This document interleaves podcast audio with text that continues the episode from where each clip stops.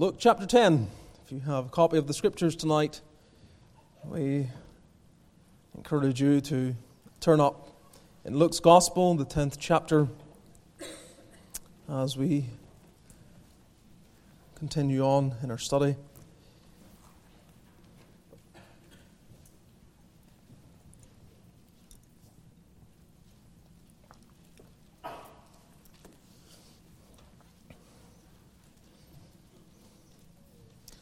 So we have in the previous chapter the sending forth of the twelve. They're encouraged in their first ministry, their first outing.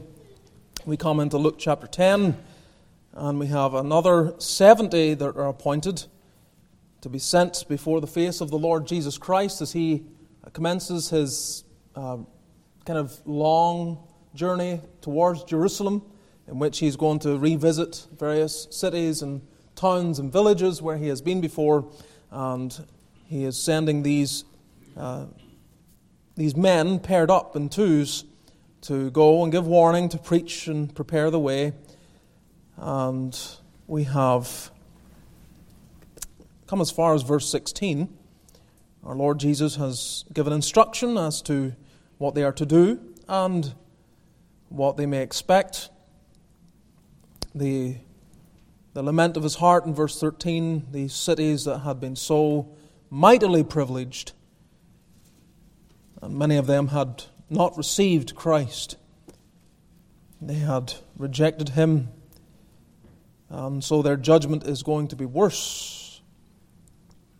There will be a judgment day. It is appointed unto men once to die, and after this, the judgment. We thought of that theme a little already this morning, and it is true, there's a judgment day that awaits us all, an appointment that we cannot escape, that we cannot change.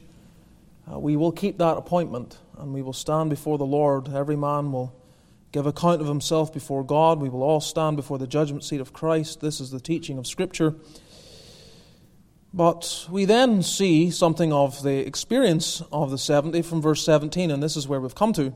So, Luke chapter 10, verse 17 and we'll read just as far as uh, through verse 20, which is what we're considering this evening. Luke chapter 10, verse 17.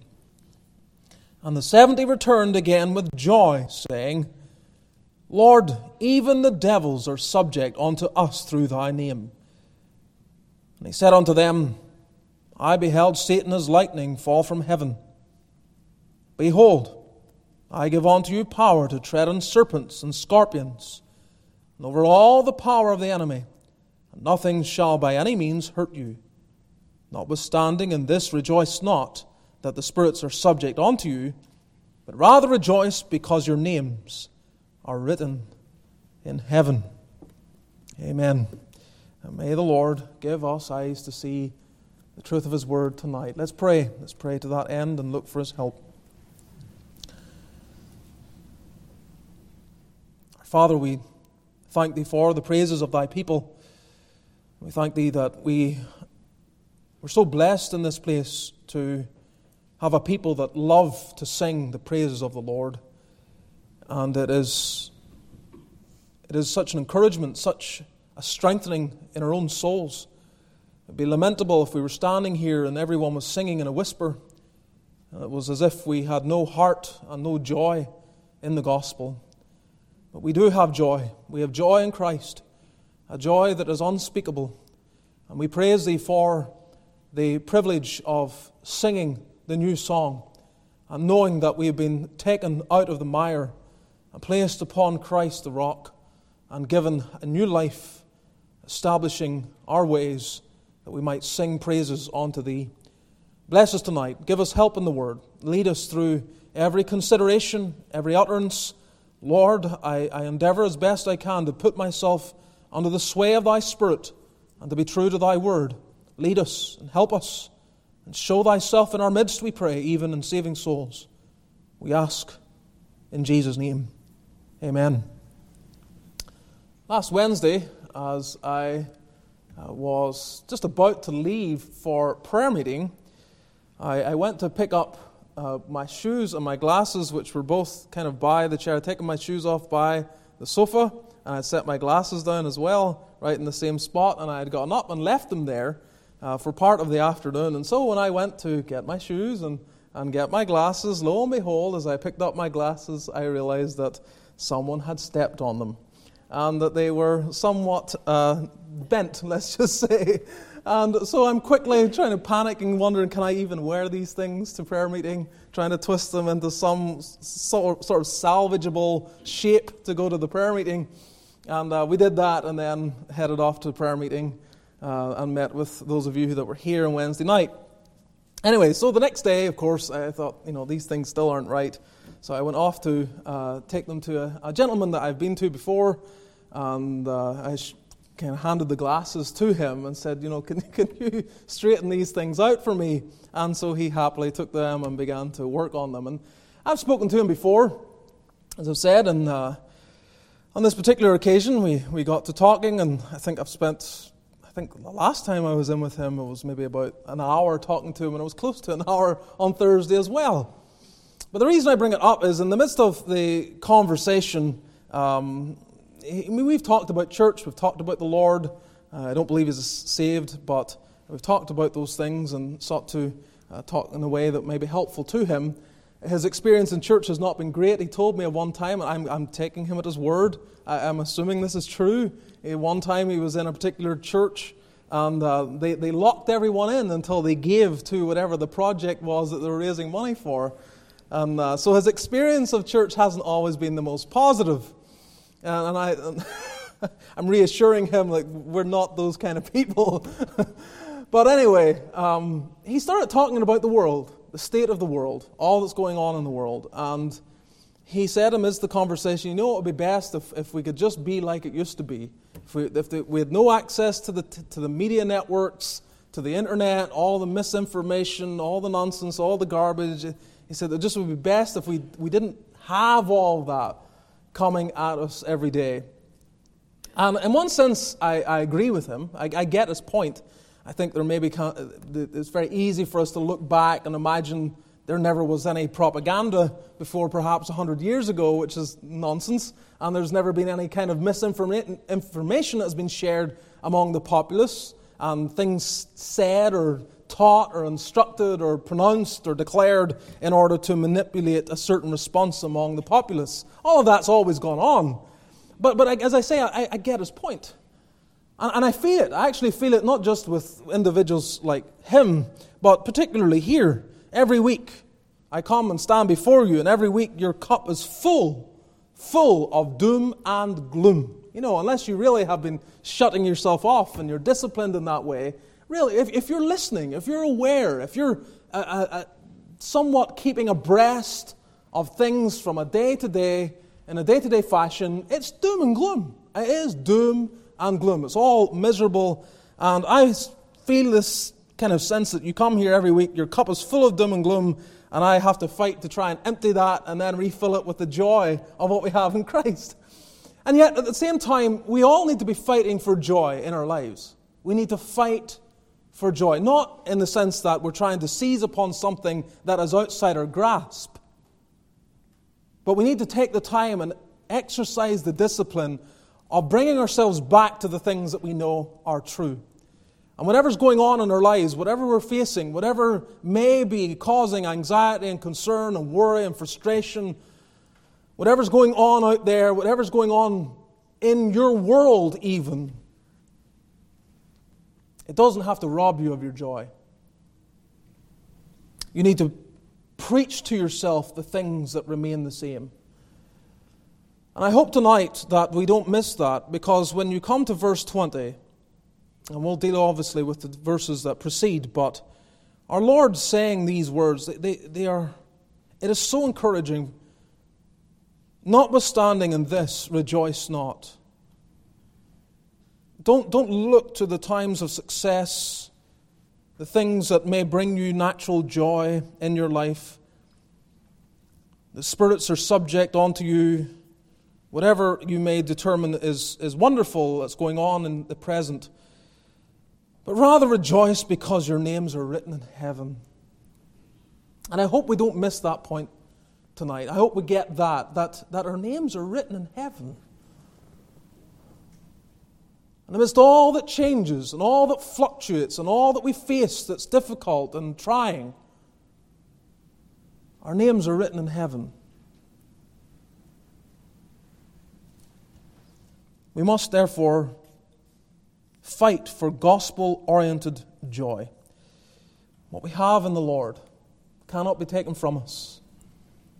I've illustrated this on other occasions because my mind goes there so frequently. I think of Paul and Silas and Philippi having been beaten to within an inch of their lives, and they're imprisoned. The blood is pouring from their wounds. They've been mistreated. And at midnight, they're singing praises unto God. You, you, can, you can threaten to kill, you can imprison, take away freedoms. But we still have a song, and we're going to sing it. Like the old hymn, the children of the Lord have a right to shout and sing, for their way is growing bright, and their souls are on the wing. We are going by and by to the palace of a king. Glory to God. Hallelujah. I used to, I mentioned that before. I would say that in the place where I would work when I would sing, and they would always kind of tell me, at, at times they would say, Could you stop singing? You know, I don't know whether it was what I was singing or how I was singing, possibly the latter. But then I would sing that one. I have a right to shout and sing. I'm a child of God. I'm going to heaven. Tonight, we have entitled a message Joy for Citizens of Christ's Kingdom. Joy for Citizens of Christ's Kingdom. And I want us to note, first of all, joy and success. Joy and success. Verse 17 The 70 returned again with joy, saying, Lord, even the devils are subject unto us through thy name. Note a few things very simply here that this, this joy and success is, first of all, somewhat natural. It is somewhat natural. The 70 have come back. Most of the commentators that I read seem to indicate an agreement that they don't think they've been away all that long. It hasn't been a long uh, trip away from the Lord, but they make their return at the appointed occasion. They come back, they return, and they're returning with joy. The indication is that all 70 are returning with joy, that they all have this, there's, you know, there's different personalities. I'm sure they express their joy in different ways, and I'm sure they're not all equally elated and expressing it in a uniform fashion. But the, the consensus is that there's joy amidst these 70 disciples. They had enjoyed notable success, and they are rejoicing. And although we'll get to verse 20, and the Lord says, Don't rejoice in this, but rather rejoice because your names are written in heaven, I don't think we should take that to mean that when the Lord favors His church, that there's to be no expression of joy by His people. I'm not taking it that way. He is focusing upon the heart and he is, is getting them back, and is calibrating them to the, the essential, unchangeable truths. But I, I, don't take it to mean that he is somewhat rebuking them for an expression of joy in the success that they have known as if there's some sinful expression of joy that they are reflecting in this. They're not. They are not. The Lord's people love to sing when they see the deliverances of the Lord. I mentioned Exodus 15, I think it was on Wednesday night. And after the deliverance across the Red Sea, immediately the Lord's people break into song. And rightly so. I'll turn to Psalm 126. Psalm 126. This is a great psalm that comes to mind in terms of just the natural response to the Lord's favor in kingdom business and seeing his name glorified. Psalm 126. When the Lord turned again the captivity of Zion, we were like them that dream. Then was our mouth filled with laughter and our tongue with singing. Then said they among the heathen, The Lord hath done great things for them. The Lord hath done great things for us, whereof we are glad. Now, this obviously gets, you know, there's, there's a part of the, the essence of the gospel that's at the foundation of this the deliverances of the Lord, the salvation of the Lord. But here in this context, it is expressed in a very tangible way. They are a people in captivity. They go on then, they're reflecting on this because they are, again, currently in captivity. Verse 4 Turn again our captivity, O Lord, as the streams in the south. There's a need for a repeat occurrence of what had happened. The Lord's people and their experience is not consistently always the same. But there are these seasons, these, these, these pockets, these windows, these, these moments where He is pleased to turn the captivity of His people and their mouths are filled with laughter and their tongues with singing. It is the natural response, indeed, the right response to fevers from the Lord. And so when you have experiences of that, when, when, you, when, you, when, you indi- when you have the sense that the Lord has maybe answered a particular prayer or condescended to a particular need and, and shown mercy in a particular area, whatever, it is right to, to rejoice, not just in the fact that I am Christ's, but in many of the benefits and the mercies that are extended to us as His people. To rejoice. To, to, for example, you, you go out one day, or you, you, this person you've been working with for years, and, and you get an opportunity just, just this one day to talk to them about the Lord. And you've looked for this opportunity maybe for months, perhaps even longer, and you've, you've longed just to, just to say something, just to bring the conversation around to Christ. And on that day, you come home because you've had that opportunity, and there's, there's joy in the heart.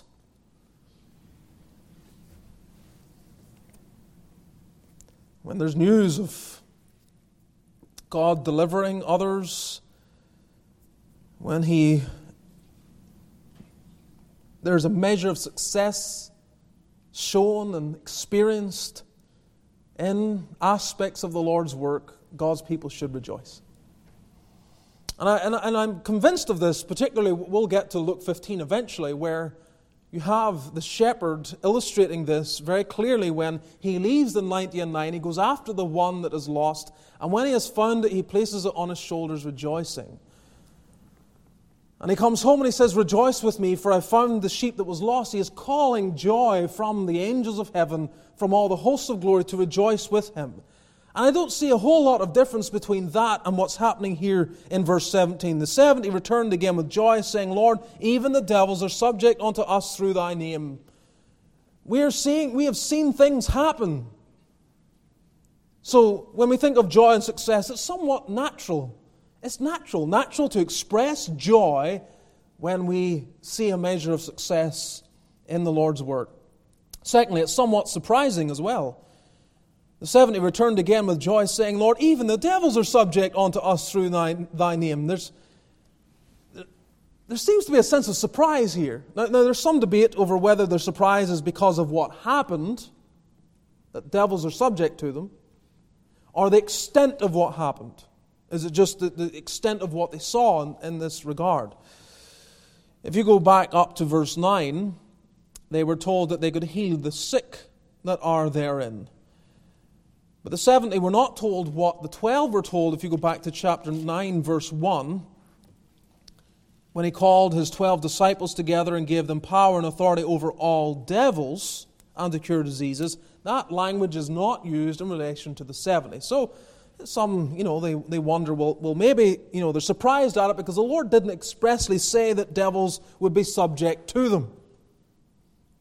Or it may just be that detail's not given, though it was taught or it was implied by the sense that, that heal the sick, that kind of incorporates perhaps the idea. And so, really, it's not so much about what was done, it was just the extent of it. It far exceeded what they could ever imagine. It doesn't really matter too much, but I just meditate on that for your benefit. But the, the, the, real point here is that they are surprised. They are surprised. There's something that has surprised them.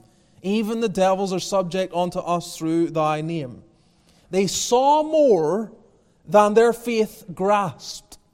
And I thought about that. I was, I was you know, musing on this thing. They saw more than their faith grasped. And I, I, I, was, I just preached to myself. I said, That's a good prayer, isn't it?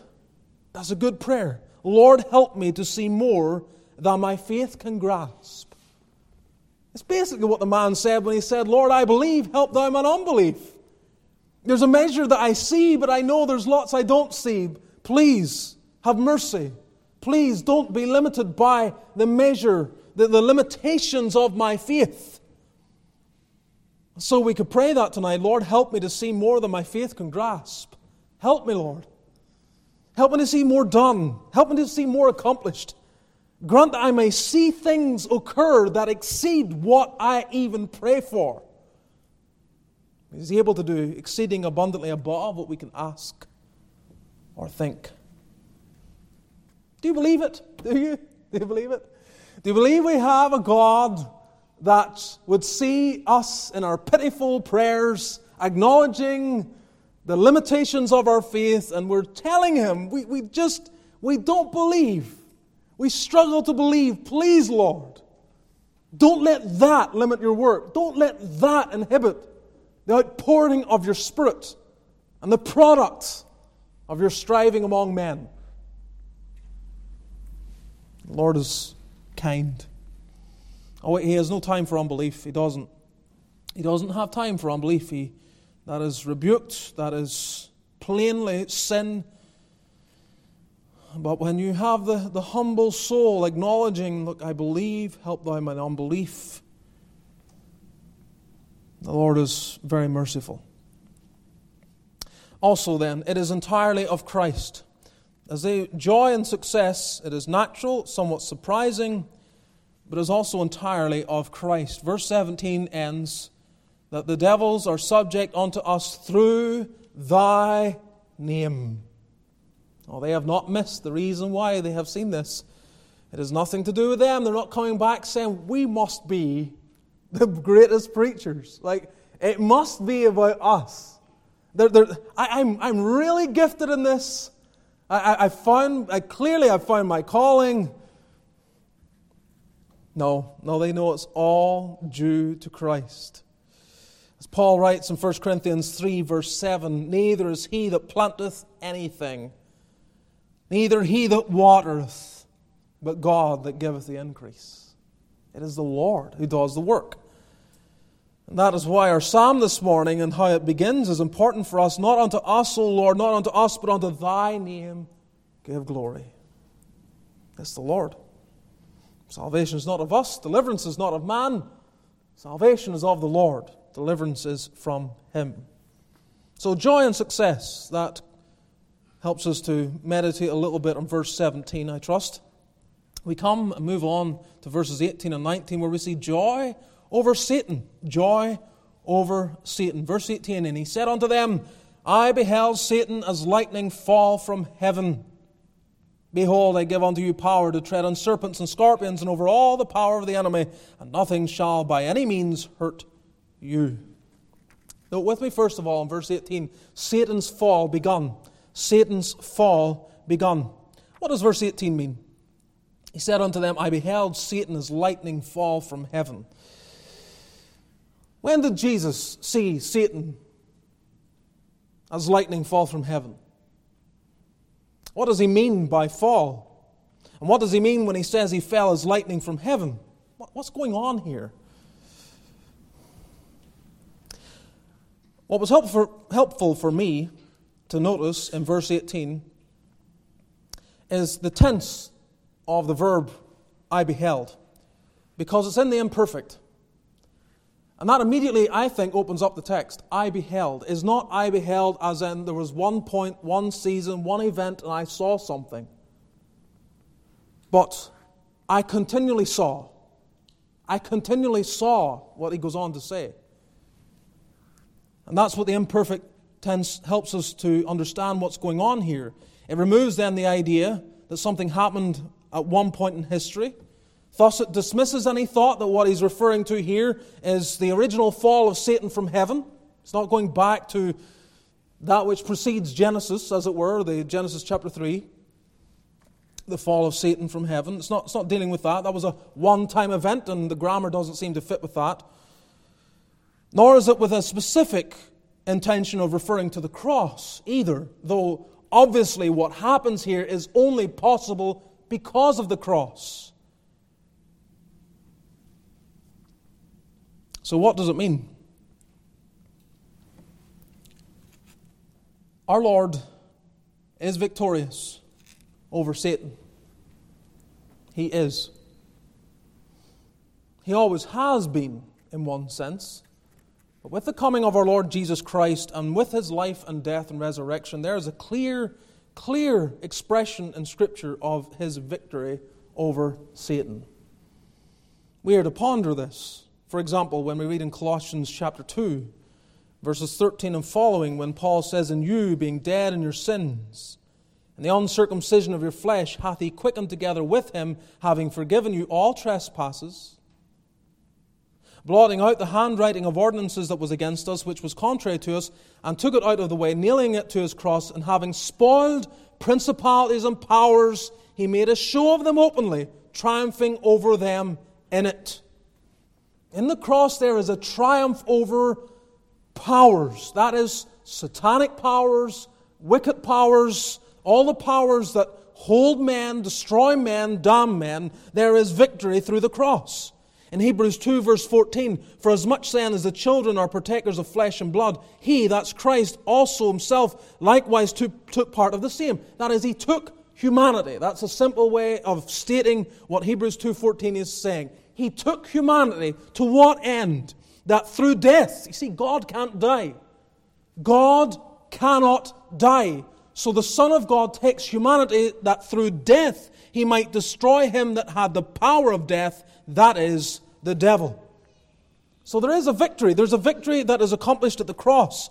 But as I say, I don't believe verse 18 is referring to Satan's fall originally or with a direct intention of making us think about the cross. Both the grammar and the context are in keeping with the ministry of the 70.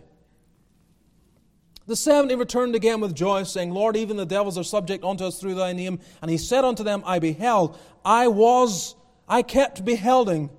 The idea was that he kept seeing Satan as lightning fall from heaven. And then goes on to say, Behold, I give you. Go on to proceed in what they would experience. So it seems to me that verse 18 is, is plainly Christ giving a window into what he saw as they ministered in these towns and villages to which he sent them. He saw Satan fall as lightning from heaven.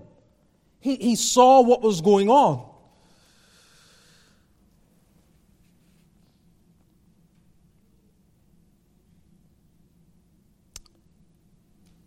This is a wonderful encouragement when you think that the cross is yet to come. It's, it's like the Lord just pulls back. Here, here's, here's what's going to happen. Here's what's going to take place because of the work that I am doing.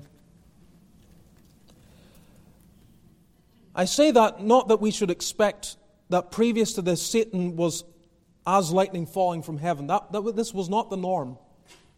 This is unusual.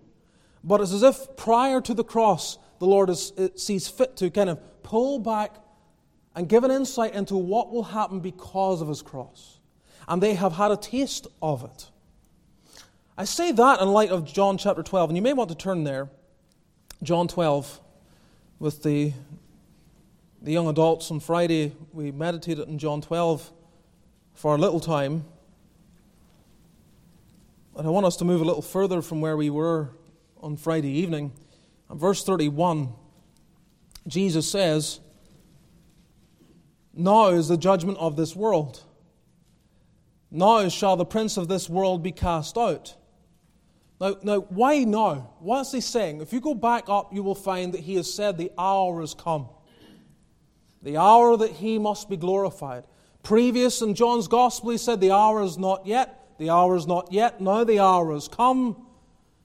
And the Son of God is going to die. It's all, it's all tying in this, this hour, this, this appointment, this time, this season to which everything has been culminating. He is going to lay down his life. And at the same time that he is laying down his life, you have this, this same truth. Now, as I die, as I offer myself without spot unto God, now is the judgment of this world. Now shall the prince of this world be cast out. And I, if I be lifted up from the earth, will draw all men unto me. This he said, signifying what death he should die. He's going to die and is going to bring judgment And the prince of this world is going to feel the power of his death. Put plainly, the cross of Jesus Christ brings a shift in the experience of the Lord's people here upon the earth. But we, we have to be careful because I know as soon as you start talking in language that Satan falls as lightning from heaven, that is, the, he suddenly is coming down. This, is, this sudden destruction, as if he is being pulled from his power, from his seat of authority. Well, then immediately the question goes well, why do we still see the efforts and the works of Satan manifest in our day? I mean, even in the time of the apostles, Satan was still working. He was still hindering, to use the language of 1 Thessalonians 2, I think it's verse 18. Satan hindered us. He is still, in, in some way, exercising power. And yet, there's this plain language that by the cross of Jesus Christ, there is success that diminishes that power, that in some way is pulling Satan off his self exalted position of enthroning himself in this world. And key to his fall is the preaching of the gospel.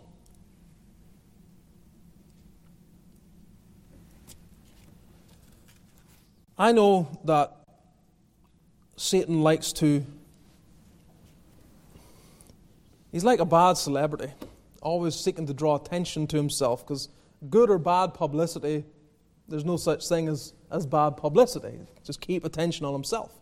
And he wants nothing more for you to imagine that he is reigning, he is ruling, and he is thwarting the efforts of God's people and the extension of Christ's kingdom. He wants nothing more for you than for you to imagine that, that, it's all a waste of time, that, that the furtherance of the kingdom cannot occur, that his power is too great. He wants nothing more than to fill your mind with a sense of his power.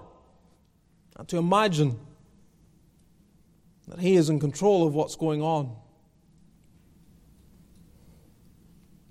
Turn to Revelation 20.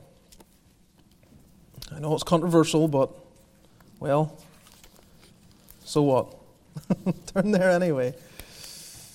And I'm not here to convince you of how you should interpret Revelation 20, but I, I will endeavor just to show you something that I think is always important to keep in mind. Revelation 20, verse 1.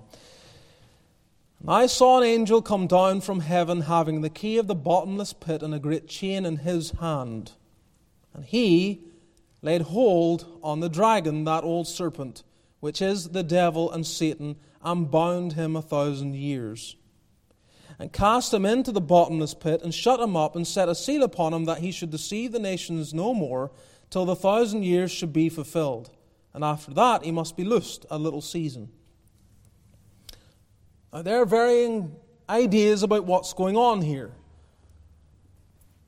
But it is not without merit. Let me put it at least in this language. It is not without strong merit in the history of the church and the understanding of most, some of the most eminent Bible scholars that have ever walked that you depend upon and I depend upon and most Reformed preachers depend upon and even outside the Reformed camp depend upon, when it comes to understanding the Word of God, many, many of them, they see not this as future, but as now. And of course, the immediate response is what I've already indicated.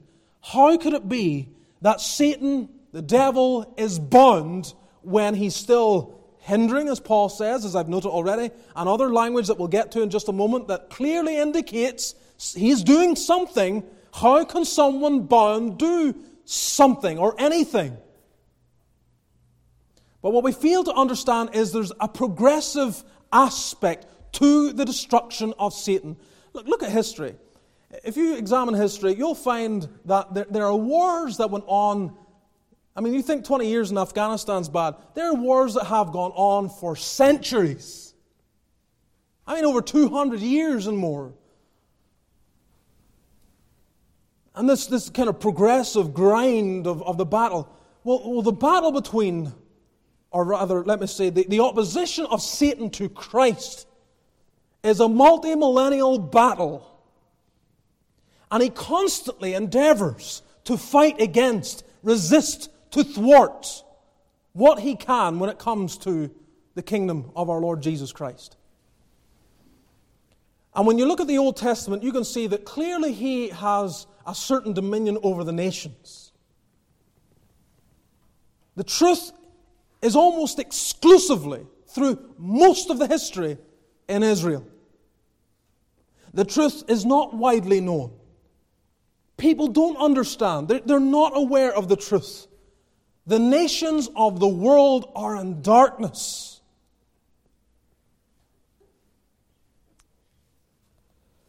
And as soon as Christ arrives, things begin to change. And part of that change, the most significant perhaps part of that change in terms of the success of his word and the extension of his kingdom, is that nations are now responding to the gospel. People that didn't know anything about the truth, that weren't aware of any truth at all. It's not like they're all, everyone's being converted. Again, don't get me wrong. None of these are to be taken as absolute statements, and every nation, all of a sudden, every single person in every nation, that that's the idea. That when it says the nations then flow into Christ, that every single person is intended. But you have the Word of God taking root in lands that never had the Word of God.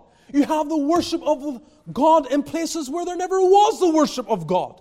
You have the depositing of truth in lands that had never known it. And forever they're transformed. And some of those lands, uh, new times of, of, of positive leavening, where the word spreads and spreads and becomes more and more Christian. Other lands, of course, they go through ebbs and flows where maybe the word was dominant. You think of North Africa, a time when it was so largely Christian, dominated by the Word of God. And yet today, now that has completely turned the other way, largely speaking. Other places, you know, I, I, could go on. The point is this the Word has made an influence. And the, the limitations then, this, this binding of Satan is in a particular way that is, that he should deceive the nations no more. That he is unable to inhibit a person who simply says, I'm going to this land with the Bible, I'm going to preach the Word of God, Satan has no answer for it.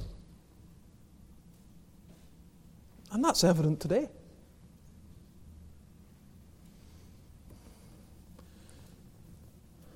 He still works. He still strives. He still resists. But he is unable to keep nations in darkness in the way he did prior to the cross. That's a fact. You're not looking at global history if you can't see that. And we have had wonderful recent examples. Wonderful recent examples. When we think of places like Korea. Oh, and I know the North is still shut, and we, we're not entirely sure to what degree God's word is making an impact there. It's very hard to tell. But 150 years ago, the South area, I mean, there's no Christianity there. And when it's certainly a mixed bag today, as it always is, the church is always a mixed bag. There's no getting around. The largest Presbyterian churches on earth are in Korea. And it's all just happened in the last 100, 150 years. I mean, there's nothing there, and then there is what there is today. How does that happen? China, it's the same. We're watching it now with, with Iran. Iran is coming under the power of the word. It is growing at a rate of 8% or more. It doesn't seem much, but you, you compound that over time.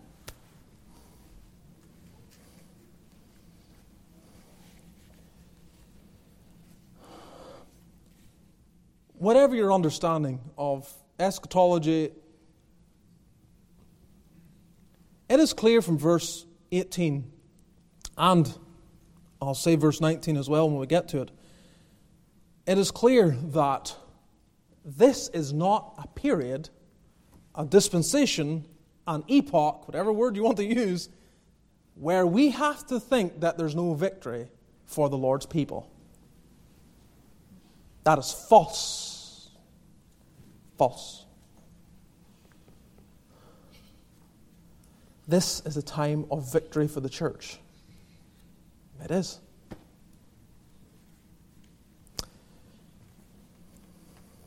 We, we want it to be uniform. So if it's a time of victory in the church, then everyone must experience the same amount of victory precisely the same way all the time. And that's not how it works. That's not how it works. Just, just look at the letters to the churches. Read them. Are they all knowing the same thing? Is it, is it uniform? Is there, they're all in Asia Minor. Are their experiences all perfectly uniform? Was Paul's ministry perfectly uniform?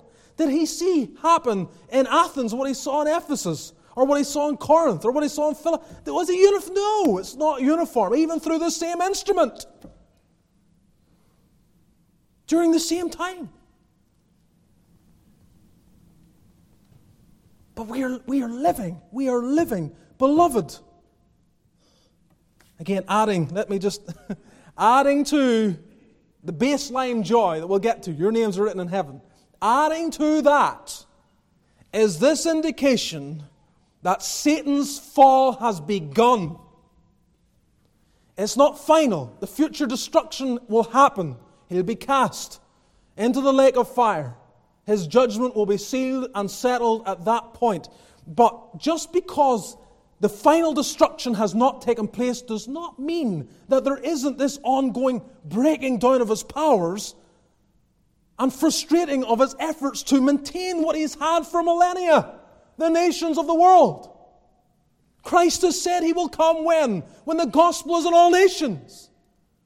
He says his, his, his church, he will build it, and the gates of hell will not prevail against it. There will be advance, ongoing advance. Yes, ebbs and flows and different experiences in different locations and different nations, but there will be. Just step back and you will watch. You will watch. Yes, you will see Christ bringing down Satan. Where are the amens? You don't believe it. You don't believe it. Because NBC, ABC, MSNBC, whatever, they all, all they're, they're all telling you, look, the doom and gloom. Many of the publications, Christian publications, are full of doom and gloom. And all you can see is the doom and gloom and who's in the White House. The, yes, the person in the White House is the final indication of whether Christ is succeeding in his purpose to reach the nations or not. No! No, no, he's just a tool. He is a tool. And if he actually turns against the church, it will be to the advantage of Christ's kingdom.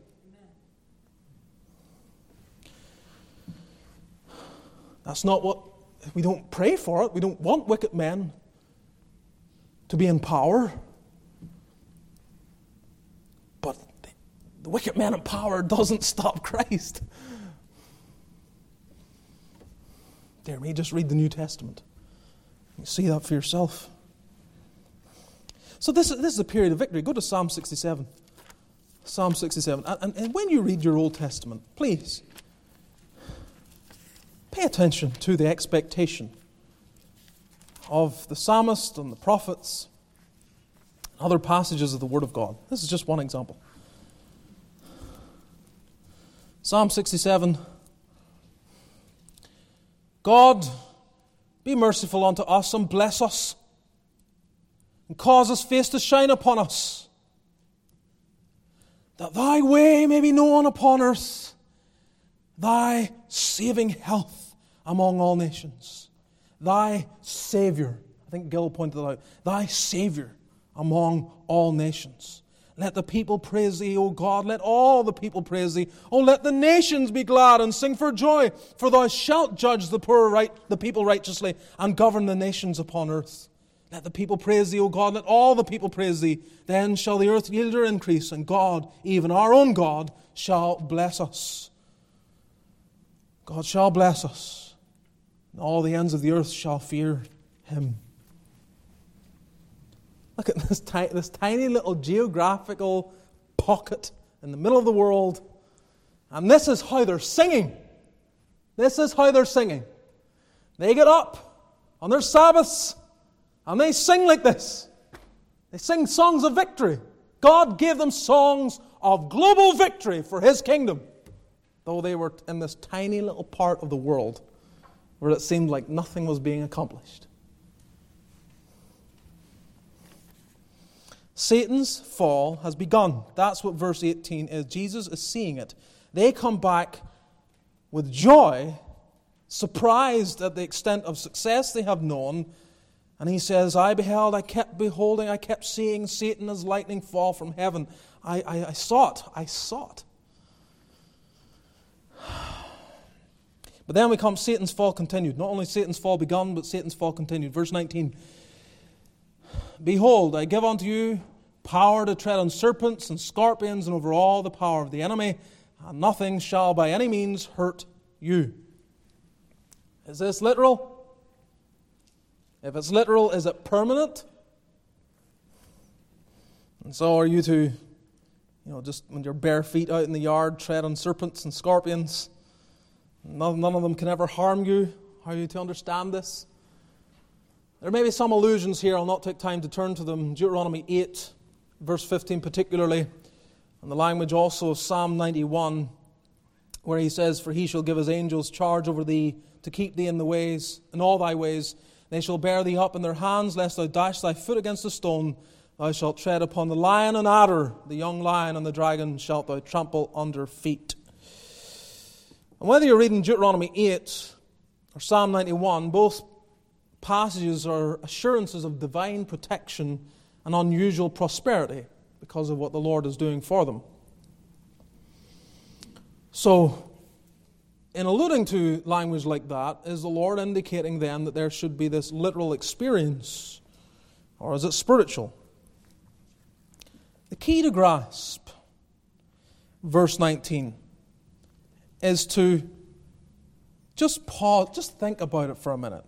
So, so let's skip over the serpents and scorpions and see what he says. And over all the power of the enemy, and nothing shall by any means hurt you. He is driving to the point that they will have power over the enemy. That's the real point. And the power over the enemy is authority over the enemy it is that as, as they face the enemy in their endeavors, Satan doesn't have authority and dominion to prevent them. That's the basic sense of what he's saying.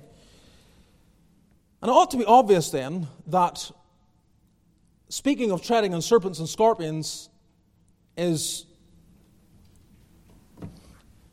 is imagery that isn't literal unless you're willing to concede that over all the power of the enemy, since that's really the point, over all the power of the enemy, that in some way the enemy has some peculiar control over serpents and scorpions that is distinct from other creatures of the earth.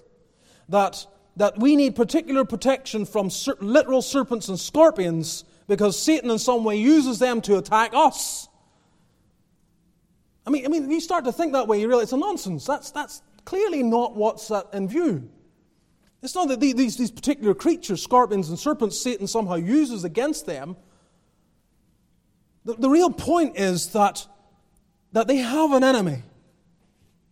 And those things that normally would be a threat to man, that man would be afraid of, they don't have to be afraid of. There's protection for them. Whatever they face, there will be protection, just as he said in Psalm 91.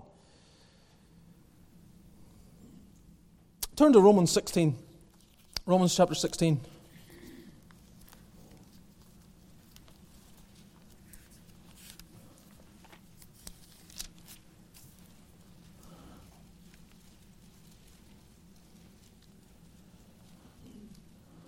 From verse 17, the apostle warns of those that cause divisions, and they bring offenses contrary to the doctrine which ye have learned. Avoid them. Verse 18 They that are such serve not our Lord Jesus Christ, but their own belly, and by good words and fair speeches deceive the hearts of the simple. For your obedience has come abroad unto all men. I am glad, therefore, in your behalf.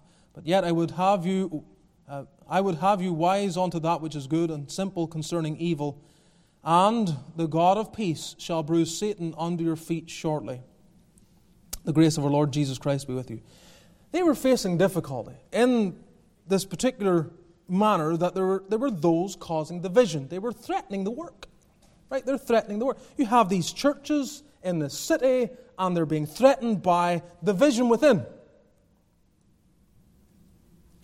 And when Paul points that out and encourages them to continue on in the battle, he says, The God of peace shall bruise Satan under your feet shortly. And without getting into it too much, but the simple idea behind this language is that there will come, there will come, it's not looking future, there will come, if you continue to labor in the way I've said, you will see, you will see Satan's effort through these individuals crushed. The diligent labor in the Word, the continued faithful exposition and teaching and instruction and living the Christian life. The God of peace shall bruise Satan under your feet shortly. It will happen. We don't need to be worried about it. John Gill speaks in this passage of Genesis chapter 3:15 about the seed of the woman bruising the head of the serpent. In light of that text, he says, um, if I can quote from here, he says, "Which has had its accomplishment in Christ." That's Genesis 3:15. Who has not only, only destroyed the works of the devil, but him himself, and spoiled his principalities and powers, and bruised him and them under his feet, when he led captivity captive. And though Note this, and though for the trial of the graces of his people, Satan is permitted to attack them in various shapes, yet in a short time he will be bruised under their feet, as he is already under their Lord and masters. In other words, Satan is a tool. He is a tool. He is a tool in the Lord's hand. And he utilizes him even in ways that may apparently seem to frustrate the kingdom. And yet he uses it. He uses it. I can think of at least one way that it's used that it is absolutely crucial for us, that it's used in the way, even in the context of, of Romans 16. And that is this when you have false brethren in the church, you don't want them there without being exposed. And so when Satan begins to utilize them to bring disharmony, and it is confronted and faced with men that will actually take their task and deal with the issue, then, as it says in 1 Corinthians 11, that there must be divisions among you, that they which are approved of God may be made manifest. The Lord uses opposition, He uses division, He uses that. He allows that to, to purify the church, to get rid of those who, who are not on board and endeavor to actually thwart His work and bring impurities into His bride. And so Satan's just a tool. He's just a tool.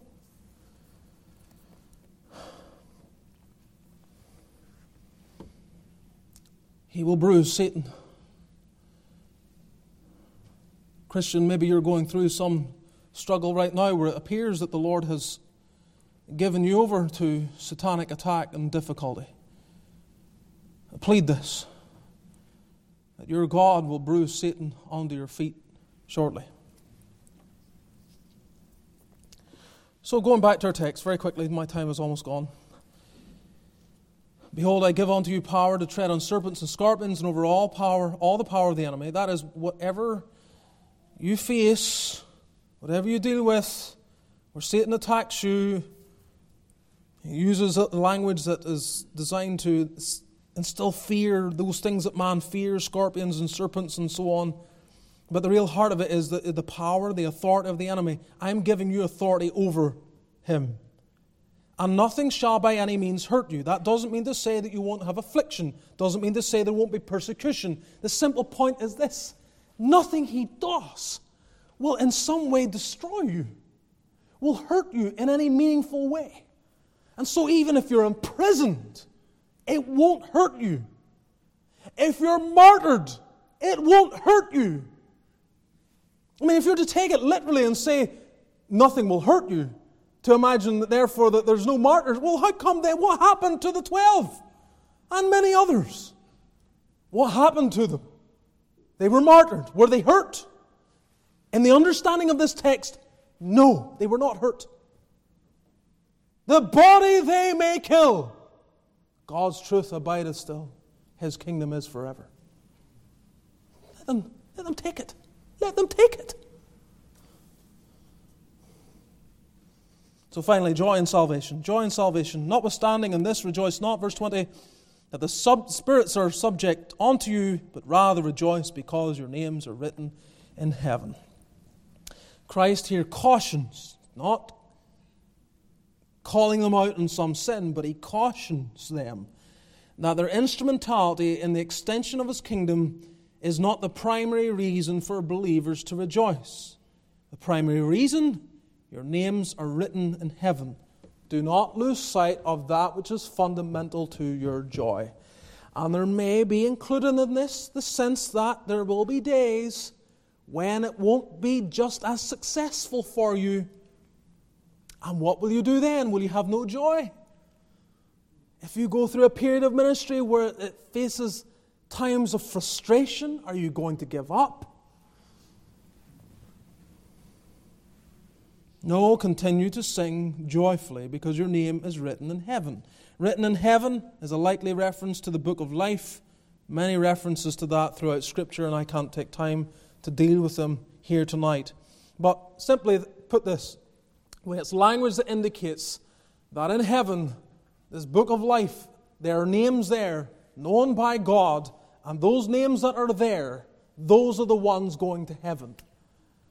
Now, there are certain passages that I'd have, having this idea of blotting out of the book, but I think usually the indication there is that's humanly speaking, um, and is kind of our relationship to it because we see people in the church at times fall away or threaten to fall away.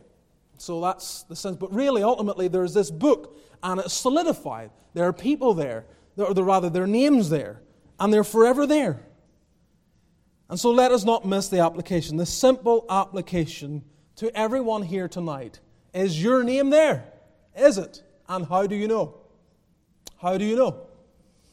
Because there's no one on earth, nowhere on earth rather, no library or no place, sacred, holy place where you can go to find this book and say, oh, yep, my name's there, I don't have to worry. You, you don't have access to it that way. So, how do you know your name is written in heaven?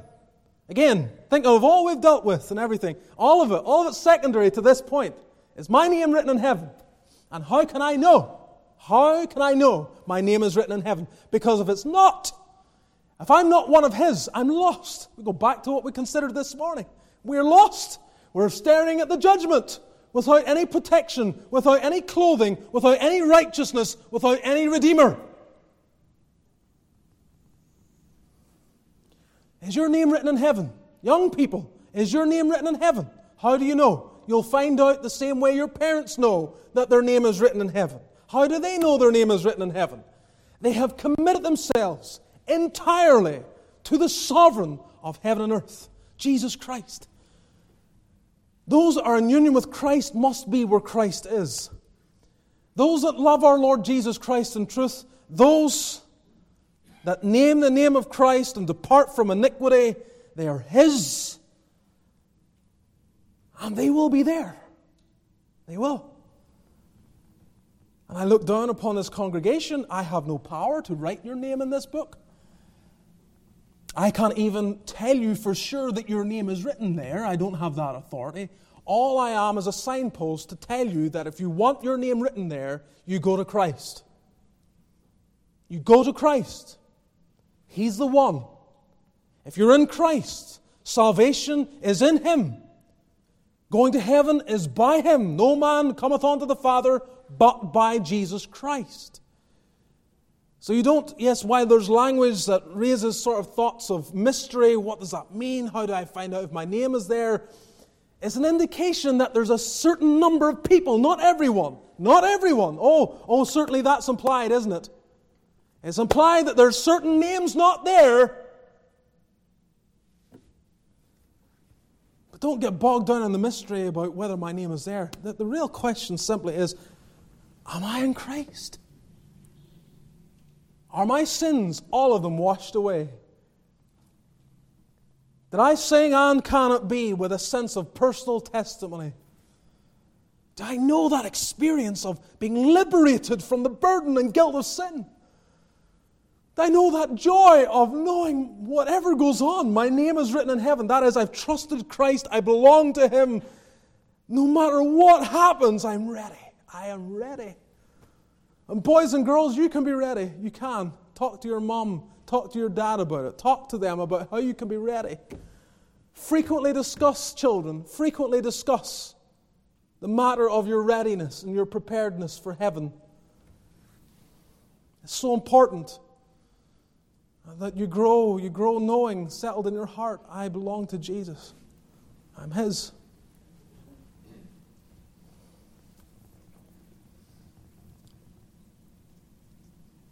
Our time is gone. Please, whatever you do, don't leave here tonight without thinking about this, this, simple, this simple question Is my name written in heaven? You need, to, you need to be able to answer that in the affirmative. Forget about me, forget about everyone else. For, just forget about it all. Just, just shut in with the Lord, talk to the Lord even before you leave here tonight. Talk to the Lord about this matter, the uncertainty that's in your heart when you think about whether or not your name is written in heaven. And don't forget about it or pass over it until you're sure. You are sure. The transaction has taken place, the deal is done. I belong to Christ, and I have surrendered my life and the entire future of my existence into His hands. I'm a Christian, and I will live for my Lord. He died on that cross for me, He shed His blood for me, He did all that for me. I'll give myself to Him. Let's bow together in prayer.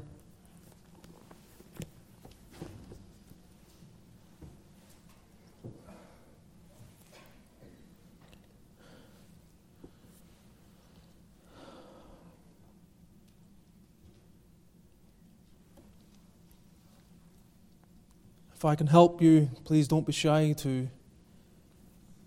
indicate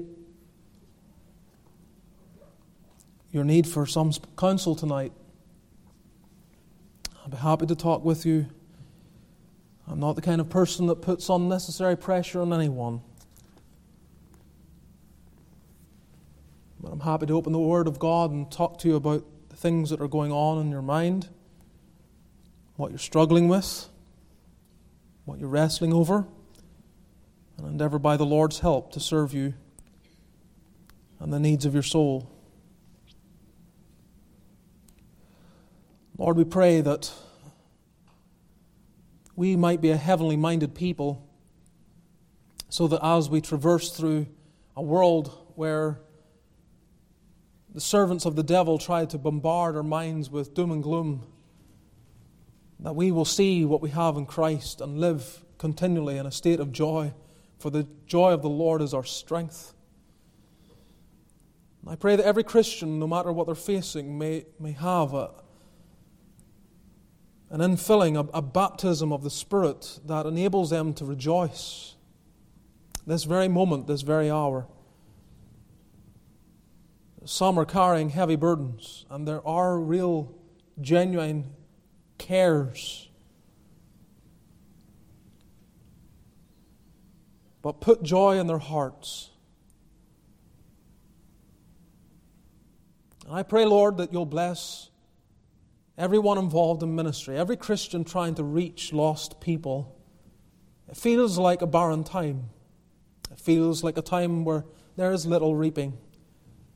But Lord, we are looking for a harvest. And we labor and faint not in the expectation that the God of peace will bruise Satan under our feet shortly. This we can only do through Jesus Christ. So we pray that we may abide in the vine and know his power. Hide thy word in our hearts. Go with us in whatever we face this week. Bless the food. Sanctify the fellowship of those that go downstairs and talk here before they go home. And may the grace of our Lord Jesus, the love of God our Father, and the fellowship of the Spirit be with all thy people now and evermore. Amen.